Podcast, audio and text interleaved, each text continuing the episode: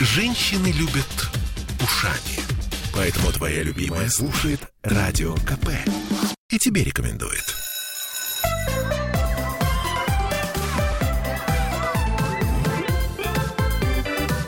Родительский вопрос.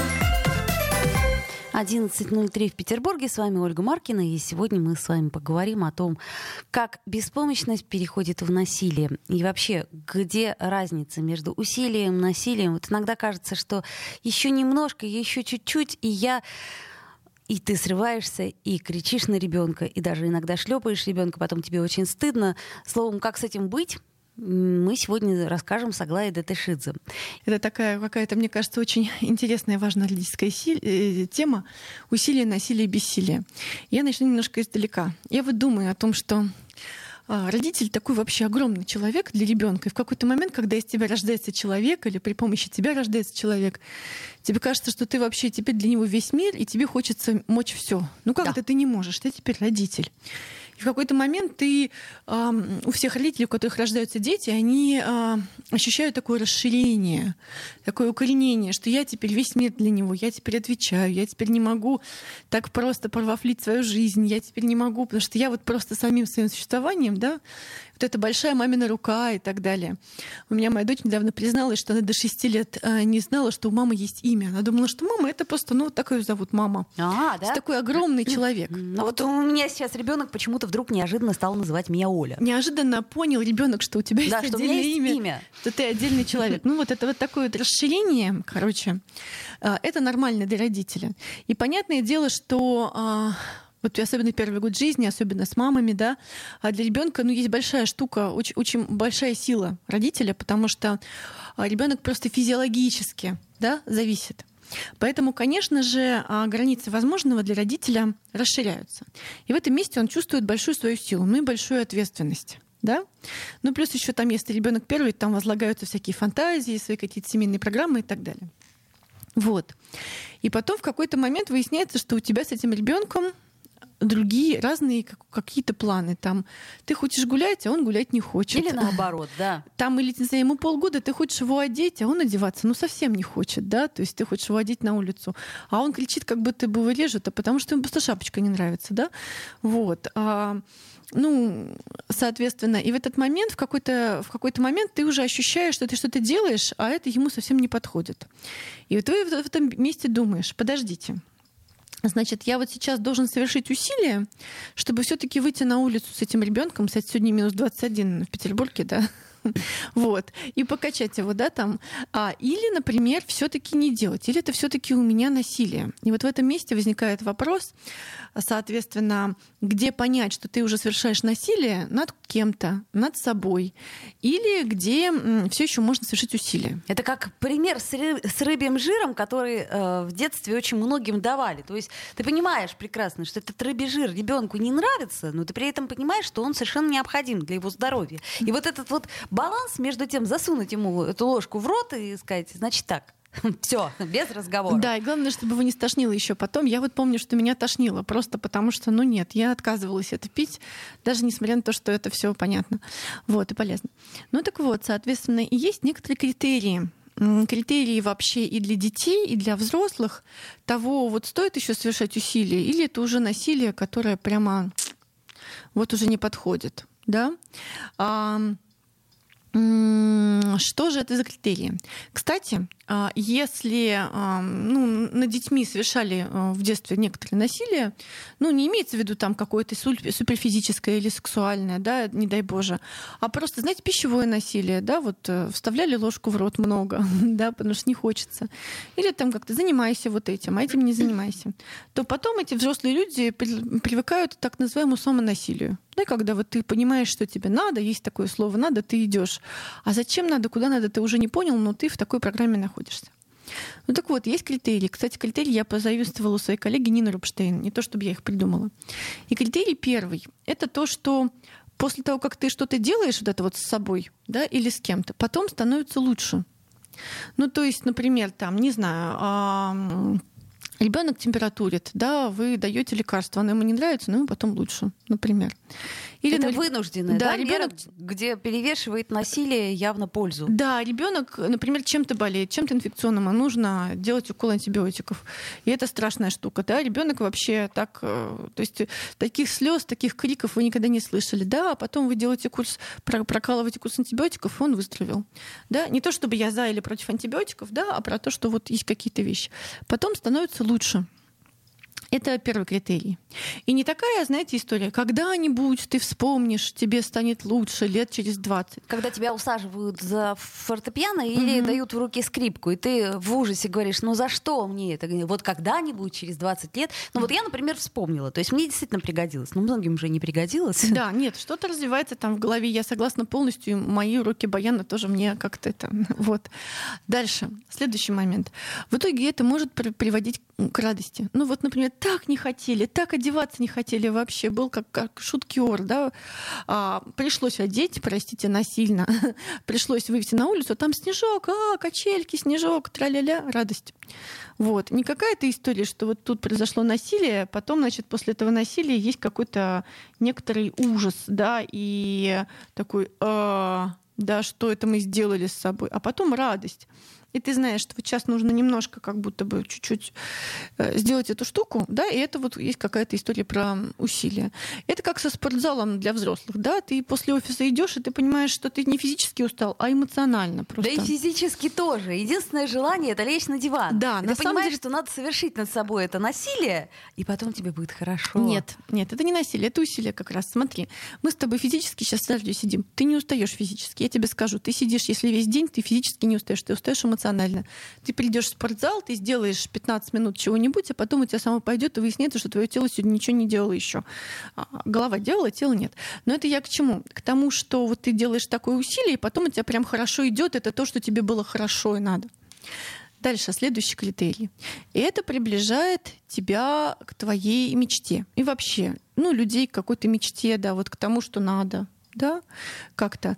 То есть... Э, классический балет, например. Ну, классический балет. Если твоей мечтой был классический балет... Но ты-то хотела, понимаешь, вот в пачке там э, прыгать по сцене и mm-hmm. Раймонду танцевать, а тебя поставили лицом к станку, и, значит, по первой позиции полгода ты... Да, но, но у тебя там внутри эта мечта как-то колышется, колосится, и ты, значит, вот так вот видишь.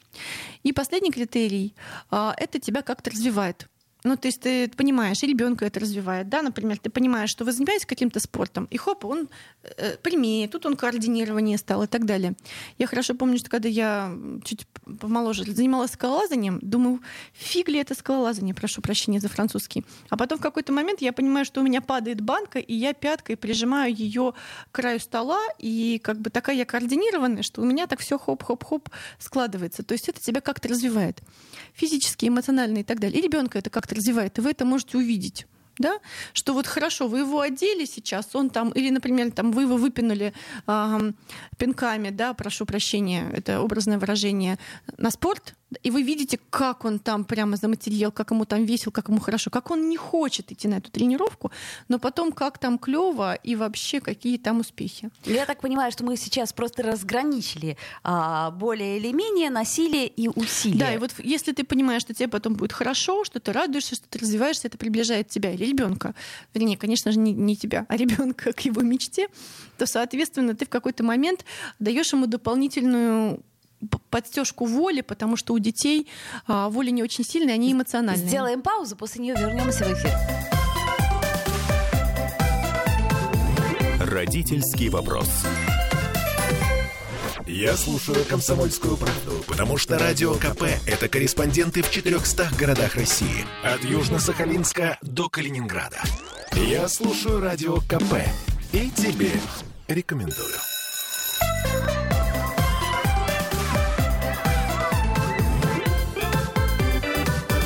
Родительский вопрос. 11.16 в Петербурге. Продолжаем мы наш разговор о бессилии, а, переходящем в насилие. Вот бывает такая беспомощность, когда ты понимаешь, что ну ты ничего не можешь сделать, а у тебя самолет, поезд, э, не знаю, такси к логопеду или надо бежать в бассейн, а ребенок вот категорически уперся, знаешь, вот как бульдог иногда на, на прогулке упирается всеми четырьмя Да-да-да. лапами. Вот и все, и с места не сдвинуть. И ты понимаешь, что либо ты сейчас его схватишь в охапку, наподдаешь ему и скажешь, Ай-яй-яй. значит так, да, ай-яй-яй. Так вот, как быть, чтобы... Мы против родительского насилия. Абсолютно. смотри. Но что делать? Как, как быть Тихо. и как себя схватить за шиворот в последний момент? Да, хороший вопрос.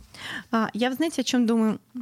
О том, что еще ты говоришь про бессилие и беспомощность, я бы это разграничила. Вот. Это разные вещи. Смотри, бессилие — это когда заканчиваются собственные силы. А, ну вот это, кстати, интересная те- тема, да? А беспомощность — когда никто не может помочь, нет никого рядом. Вот. Ну, так вопрос, да, беспомощность, без помощи, да? Бессилие, без сил. Это две разные вещи, кстати. А когда это вместе, так это вообще Да, коктейль. да, да, Ты да. без сил и еще и без помощи. без стоишь сил и без помощи с вообще. этим ребенком орущим. Вообще, как, э, прошу прощения, появляются насильники?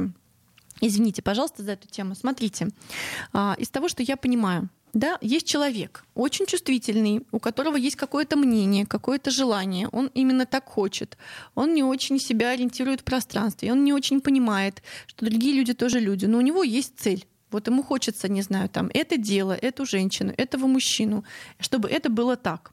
Да, он э, и а, он не очень может встретиться с внешним миром, чтобы испытать в какой-то момент бессилие. Бессилие, что я не могу это сделать. Эта женщина меня не хочет, этот мужчина меня не хочет, этот ребенок не хочет одеваться и так далее. И в какой-то момент вообще в родительстве, мне кажется, очень много бессилия. Вот это прям конкретно, да, это э, а, тот опыт, который встречает нас с бессилием каждый день, да, что сам опыт родов, когда вот в какой-то момент ты тужишься, тужишь, не знаю, напрягаешь, напрягаешь, потом сдаешься, и происходит это раскрытие, прошу прощения, шейки матки, потому что ты наконец расслабился, да, где ты границы собственных сил. И вот история такая, что в этом месте часто а, в каких-то психологических вопросах родителю приходится признавать границы собственных сил, что вот тут я уже не могу. В каких-то местах могу, в каких-то нет. И вот тут спрашивают, а как я могу заранее понять, где я бессильна, где нет? Хорошо бы было бы. И вот в этом месте, знаете, проще откладывать ребенку на психотерапевта уже заранее. Заведите, как это счет. Это я серьезно говорю, заведите счет, откладывайте туда деньги, а, как это раз в неделю, чтобы потом ваш ребенок мог с этого счета брать деньги и ходить к терапевту и разбираться, где вы промахнулись с воспитанием, а где нет. Это не к тому, что ну, просто невозможно не промахнуться в какой-то момент. Да, соответственно, вот я думаю о том, что а, в какой-то момент а, ребенку важно, а, что его поддержали. А в какой-то момент ребенку важно, что родитель не вот пушит его, не толкает, а в какой-то момент признает свое бессилие. Потому что если у тебя есть опыт жи- жизни с родителем, который идет только вперед, как танк, который только пробивает стену головой, кулаком и так далее, который никогда не сдается, то это очень затратный способ жизни. Мало того, в каких-то местах невозможно пройти, не сдавшись. Но очень часто родители Как это себя легче так верблюду ведут. пройти через э, игольное ушко, да, а верблюд через игольное ушко должен пройти. Это такие были ворота в этих в крепостных стенах. Он должен был э, пройти, сложившись, да, сдавшись. Соответственно, а, хорошо иметь э, а, опыт взрослого человека, который, безусловно, идет к своим целям, но иногда а, признают свое бессилие, расслабление границы своих сил. Тогда ребенку в какой-то момент тоже важно понимать, что он вот тут идет к цели, а здесь он может не убиваться, а сохранить свои силы. Поэтому неплохо в какой-то момент переживать с ребенком опыт бессилия. Ну, а если это криминально по времени, там, ну, ну я еще раз говорю, что давай попытаемся обострить обстоятельства. Предположим, это аэропорт, самолет, эм, там, чемодан, вокзал, все вот эти вот самые страшные вещи. То что тогда? Ну, вот что тогда? Смотрите, конечно же, в этом месте, мне кажется, ты принимаешь решение, исходя из приоритетов. Дети, они эмоциональные, они ситуативные, да? Почему? Они могут радоваться здесь сейчас, потому что они не знают, что там деньги завтра закончатся или там Да. что-то еще, да? А взрослые, они понимают, что зарплаты осталось столько, ты нужно это, это, это. И кредит, э, платеж по, по кредитке просрочен, да? Значит, и надо тут быстренько что-то. А детям важно что-то ситуативное. И, с одной стороны, хочется быть как дети, да? Птицы небесные, которые не жнут, не сеют, вообще играют прямо сейчас, Хочется. как здорово, да? Но. Очень хочется. Но у тебя есть стратегический план. Если ты понимаешь, что стратегически вот сейчас надо взять в охапку, тебе приходится брать в охапку. А ты слышишь кричащего там и так далее. У ребенка это может быть все что угодно, как мне пишут подписчики. Как бы ты ни воспитывал, все равно нужно идти на психотерапию. Да, психотерапевт нужен всем, у кого была мама, в общем, у кого были родители. Да, соответственно, и потом приходится как-то это компенсировать, объяснять, приносить извинения, как-то а, заглаживать вину, обсуждать, а, слушать негодование там, и так далее. Сначала ты выслушиваешь, потом вы запихиваетесь в самолет, потом вы приходите, выдыхаете, а потом, например, ты слушаешь все, что там ребенок тебе не досказал, например, Мгм. да, как я тут это вот как-то. То было есть так тяжело было и так, плохо. когда ты меня Или просто «А-а-а». да, и детская память эмоциональна может оказаться, что тот, та история, которую вам потом расскажет ребенок или потом расскажет кому-то, это будет вообще огромная история. И неизвестно, о чем она будет. Может, она будет о вашем героизме, а а может о том, как вы запихали ему голову в шапочку и, и- и тем вообще всю жизнь испортили. Да, Это мне, например? муж все время рассказывал, как э, его в детстве били родители. А в результате выяснилось, что один единственный раз отец ему ответил подзатыльник, потому что он э, обидел мать. Все. Ну, вот Но, понимаешь, вот сложилась у него четкая да. картина, что его били родители, хотя его родители обожали. Я думаю, что семья это такое место, которое, с одной, очень сложно регулировать, потому что там, конечно же, ам, ну, ты принимаешь в мир, да, будучи уже воспитанным, человека, который живет сначала по очень, ам, как это сказать, звериным законам, да, и ты его так или иначе воспитываешь в общество, да, вставляешь в общество. И хочется сделать так, чтобы ты мог только этичными способами, только всегда это делать. Но может так не получиться. Поэтому я думаю, что исходя из приоритетов и задач на данный момент, и из того, что вы видите, вам приходится в какой-то момент, правда, брать все в охапку, да, и что-то делать. Если вы потом понимаете, что это разовьет, приблизит вас к мечте или хотя бы убережет а, вас от чего-то, да, что потом будет хорошо и так далее. И хорошо в какой-то момент а, понимать, что в этом месте я бессилен. И, кстати, интересно, когда ты бессилен в какой-то момент, ты говоришь, ну все, я не могу. Иногда бывает так, что дети перестают в эту игру играть, типа, а я не пойду, а я сопротивляюсь, да, я не могу, да, потому что любое м, давление рождает противодействие. Сила действия рождает силу противодействия. Ты имеешь в виду, что если снизить э, Да. действие, то и противодействие может Конечно. теоретически Одно дело, когда снизиться. ты приходишь в детскую комнату, говоришь, так, ну-ка, сейчас все убирать, что это тут за бардак такой, вот, так, это что? Не получишь телефон, пока не приберешься. Я сама себя узнаю в этом месте. Так, а я сказала, а собаки погуль, а это домашние. И в этом месте это каждый раз вызывает такое сопротивление, да? Я не буду этого делать. не буду Не этого буду, э, делай сама, да. И Не- вообще. Я не буду. Потому что что еще можно сказать, когда на тебя орут? Иди делай, делай, иди. Да? Но когда в какой-то момент ты спрашиваешь, или ты говоришь, слушай, ну, хорошо, вот смотри, ты не делаешь домашнее задание, ничего не могу с тобой сделать. М, Ты не убираешься, да, ну, знаешь, ну, вот мне пахнет, закрой дверь хотя бы в свою комнату, да, извини, пожалуйста, или что-нибудь такое, да, то в какой-то момент выясняется, что есть э, там внутри что-то свое, что тоже организуется изнутри. Есть э, такая книга и такой опыт. э, Был такой педагог Александр Нил, у него была школа Саммерхилл.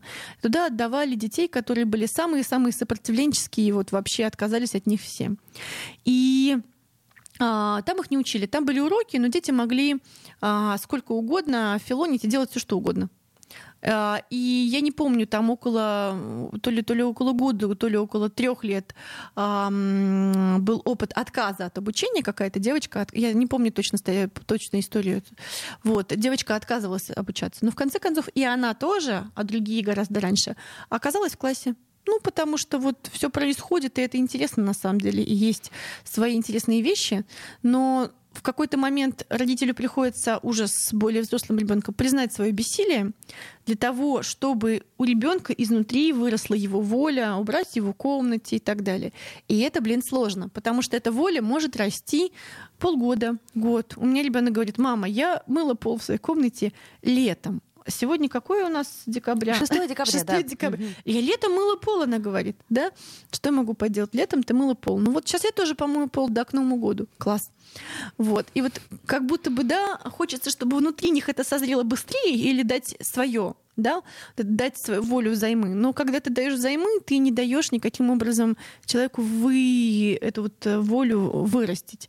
И она, к сожалению, растет долго. И это мучительно смотреть и бессильно. И главное, что иногда бывает такая история, все будут спрашивать, а если не вырастет, а если нет?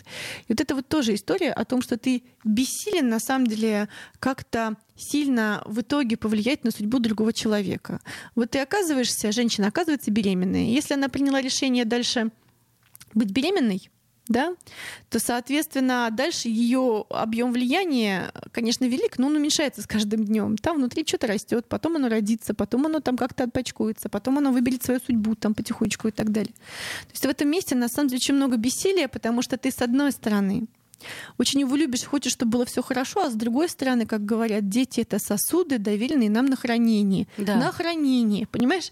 Ты хранишь это все, а потом оно выезжает и уезжает. И ты только можешь, «А!» или там оно придет, а ты покормишь и скажешь, ну как, там, не знаю, денег надо, покормить, что, ну, ну, пока, да, все. У меня есть одна приятельница, которая говорит, ко мне дети приходят, отлеживаются, отсыпаются и уходят в свою жизнь. Вот ничего больше я сделать не могу. Но это уже очень немало. А, друзья мои, сделаем паузу, послушаем новости, после них вернемся в эфир. Родительский вопрос. Я слушаю «Комсомольскую правду», потому что «Радио КП» — это корреспонденты в 400 городах России. От Южно-Сахалинска до Калининграда. Я слушаю «Радио КП» и тебе рекомендую.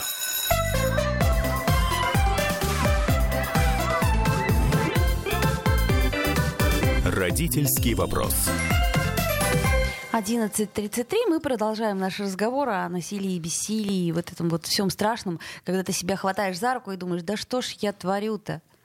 Ну вот смотрите, есть взрослый человек. Если от ребенка все, в общем-то, ждут, что ребенок будет когда-то периодически бессилен, беспомощен, что ему нужно там руку подать и что-то еще, то взрослые кажутся себе какими-то неуязвимыми. Да, ну, особенно когда у тебя там ребенок, ребенок на ребенке, тут радио, тут эфир, тут машина сломалась, тут что-то еще, сейчас э, погода такая. Ну, короче, всякого разного, ответственности и прочего всего ты на себя навалил. На самом деле взрослые гораздо более уязвимы в этом месте, потому что когда они что-то провафлят, а, и когда они о себе не позаботятся, озаботились, то страдает большее количество. То есть от того, что ребенок испытывает бессилие, меньшее количество людей страдает, чем от того, когда взрослый, на котором много завязано, испытывает бессилие. И что это значит? Это значит, что первое, что важно взрослым очень-очень о себе заботиться. Ну, какие-то базовые вещи. Ты спи, спать да, как это, от счастья тебя от, от, от, эм, как это сказать, отделяет 10 часов сна. Все. Короче, сначала выспись, а потом какие-то простые вещи, да. То есть важно, чтобы было много ресурсов. Если у вас там в какую-то фазу менструального цикла у женщин вы сильно уязвимы и эмоциональны, то вам нужно понимать, что на это время вы не, не, не планируете ничего, если вы про себя что-то знаете. Или, например, я знаю про себя, что если я не выспалась, то у меня будет плохое настроение. И через плохое настроение я могу принять не те решения, которые я приняла бы в нормальном настроении. Да? Ну, в общем, короче, вот какая-то такой объем заботы о себе нужен взрослому, какой, в общем-то, не меньше, чем ребенку, а то и больше, потому что на взрослом много ответственности. Это а, раз. Это да, это теоретически да. Ну, и практически ты, ты говоришь тоже. о том, как подослать соломку там, где... Нет, ты понимаешь, дело все в том, что когда у тебя несколько раз обвалится, обломится, у тебя не будет будет сил там на что-то, через какое-то время ты будешь понимать, что есть гигиена труда, и вот ты так делаешь, и тогда работаешь. Ты так не делаешь, и ты ломаешься, мало того, ломается с тобой вся семейная система, так подламывается. Второй момент — это темперамент. Вот смотрите, у меня есть одна знакомая, она говорит, знаете, у меня муж такой восточный человек, и вот я его вечером прошу, а, прошу, значит, ребенка укладывать, и он иногда проламывает гипро, гипрочную стену кулаком. Ну, потому что он так злится, короче, что ребенок не спит. И вот он проламывает стену. А я говорю, слушай, а вот он вечером уставший тоже? Она говорит, да, да, но мы так договорились, а утром? А утром он нормальный. Я говорю, слушай, а мы можем сделать так, чтобы, например, ты можете сделать так, чтобы утром, когда у него есть силы сдерживать свои эмоции, да, а, соответственно, он занимался ребенком, а вечером, когда ты, ты бессильная, более безопасно, ты эти это делаешь. Можешь? Она говорит, да, наверное, могу. То есть в этом месте есть люди, которые более темпераментные, да, и их не стоит ставить в те места, где их могут взбесить. А, Может понятно. быть, какие-то другие места должны быть, да? То есть тут должен быть какой-то ресурсный человек. Ну, в данном случае, если По родителей двое, то это вообще очень здорово. Знаете, как это хорошо, когда мама и папа есть. Маму накрыла, папу отпустила, папу да, накрыла, да, папу да, отпустила. Да. Маму. Ну, в общем, короче, важно, если вас двое или сколько-то, важно, чтобы был какой-то один ненакрытый, да, значит, э, который вот сейчас может так вот. И вы решаете, так, а кто из нас сейчас, как это... Более адекватен. Более и менее бешен. Менее неадекватен, да, вот кто из нас. Да, соответственно,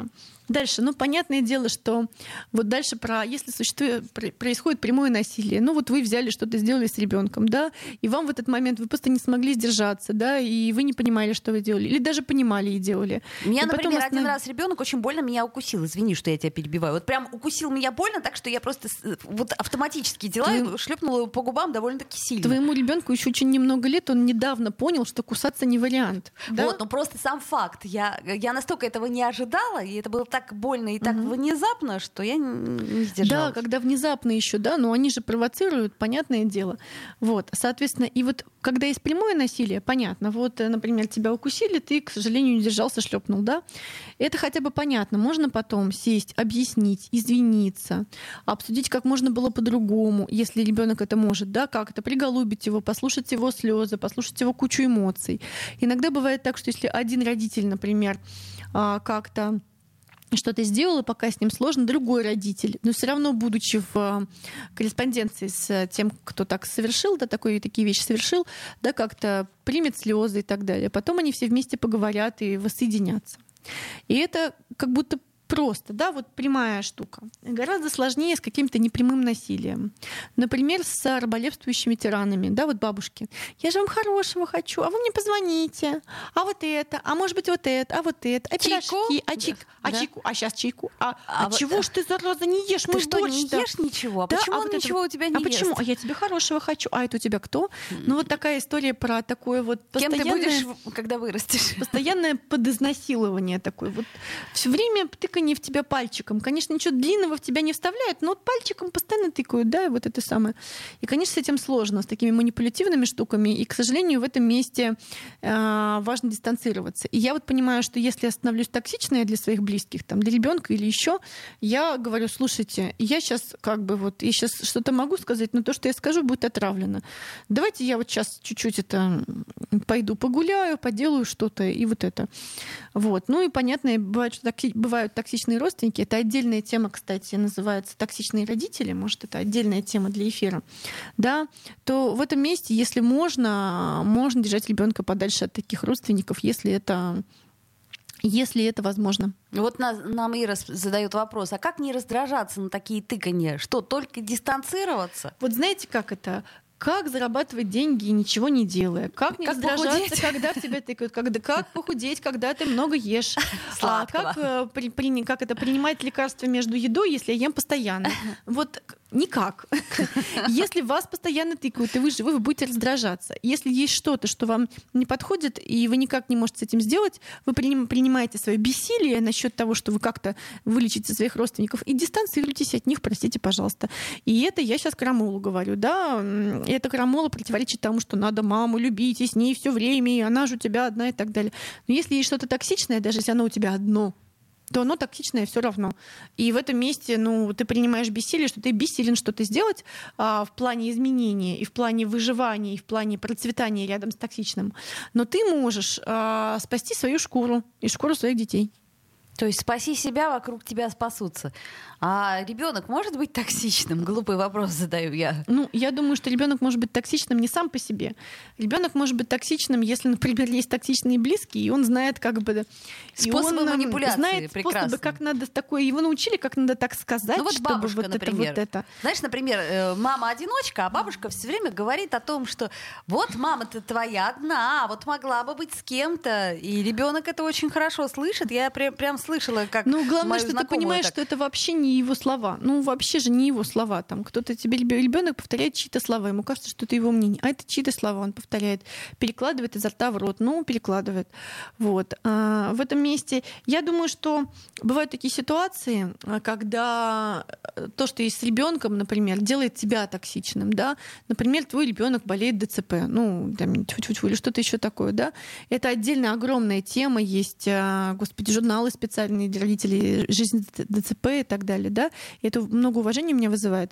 Но просто ты понимаешь, что ты настолько уже вот какой-то момент уставший, измучен, что ты просто уже такой для всех вот такой вот из тебя что-то идет. Потому что кажется, что э, чужие проблемы, они не проблемы, вот. а вот у меня-то проблемы, они проблемы. Дальше да. есть подростки. Они, конечно, могут быть токсичными, но потому что им самим плохо. Ну, у них внутри там что-то происходит, и гормонально, и психологически, что такое у них там не происходит. И они в этот момент, конечно, могут быть какими-то такими. Вот. Но мне кажется, в этом месте есть такая книжка, господи, подросток, по-моему, как с ним уцелеть, как-то так она называется. Ну, вы понимаете, что подросток это такой временная штука, и вы не воспринимаете всерьез, а просто вот потихонечку проживаете. Вот. А удивительным образом у меня а, дочь э, однажды попыталась быть токсичной и говорит, мама, а ты сколько книжек написала? Одну всего, да? Это вот какое-то подколола так она меня. Я думаю, божечки, а что же дальше это ждет? Вот, но это я к чему? К тому, что я думаю, что их токсичность, она обусловлена какими-то как-то ситуативно, да, но хотя любая токсичность обусловлена ситуативно, когда ты уже не можешь, когда ты не можешь признать свое бессилие, и когда ты, кстати, решил не становиться насильником, бессилие признать не можешь, злость свою выразить не можешь, ты сидишь так и капаешь ядом, капаешь, капаешь, капаешь. Вот, поэтому а, извините, крамолу опять скажу, что какие-то прямые действия, они хотя бы понятны. Вот Прич, ты прошу прощения, сейчас шлепнул, потом извинился, да, а на следующий раз понимаешь, что ты сначала будешь ходить, пить, есть, спать, прежде чем вообще как-то, ну, то есть заботиться о себе будешь сильно в системе, да. Но когда ты и не делаешь, и не признаешь, это может сделать тебя токсичным. Очень сложная ситуация, очень сложно ее предотвратить. И, к сожалению, вот как ни крути, все равно приходится признать, что надо идти к психотерапевту в том или ином ну, случае. Ну, как-то как будто песенка как будто имеет один и тот же припев. Да, так получается. Надо идти к психотерапевту, извините. Да, что вроде как... Это я к тому говорю, что нам задают вопрос, а как психологически с этим опытом справиться? Ведь тяжело же, особенно матери, которая понимает, что ничего сделать не может. Ну, не может, да. Ну, вот тогда вы признаете свое какое-то бессилие в данный момент. И, может быть, беспомощности, ищите помощи. Может быть, да? Или правда в какой-то момент понимаете, ну, бессильный сейчас, если собрать этого ребенка в, в, не знаю, в садик или в школу, или на прогулку. И сейчас этого не произойдет. Да, и это тоже крамола, потому что как же нужно в садик, в школу и так далее, на прогулку. Да, да, да. Но в какой-то момент выясняется, что да, вот это вот сейчас становится самонасилием, и мы останавливаемся, и мы этого не делаем. И не то, что мы никогда этого не делаем. А не, не возникнет ли тогда ситуация, что ребенок всегда будет понимать, что если он чуток прикрикнет, а можно и не идти в садик, а можно и не идти в ну, школу? Здесь в этом месте, смотрите, я говорю о ситуации, когда Полминуты. сейчас нет сил. Ну, нет сил сейчас. То есть эта ситуация должна быть разовой, да? Она все-таки не должна повторяться. Да, мы говорим, что вообще мы ходим в садик, но иногда бывает так. И иногда это сейчас, иногда это не всегда. Еще иногда, знаешь, э, ты принял решение не давать конфету, но сил нет, ну на. Да, ну вот поэтому лучше запрещать то, что ты реально можешь устоять, удержать. Стало быть, почти ничего. Да. Это была Аглайда Тышидзе, наш любимый психотерапевт. Сегодня мы говорили любимый. про насилие и усилие. А, вернемся в следующий четверг. Родительский вопрос. Я слушаю «Комсомольскую правду», потому что «Радио КП» — это корреспонденты в 400 городах России. От Южно-Сахалинска до Калининграда. Я слушаю «Радио КП» и тебе рекомендую.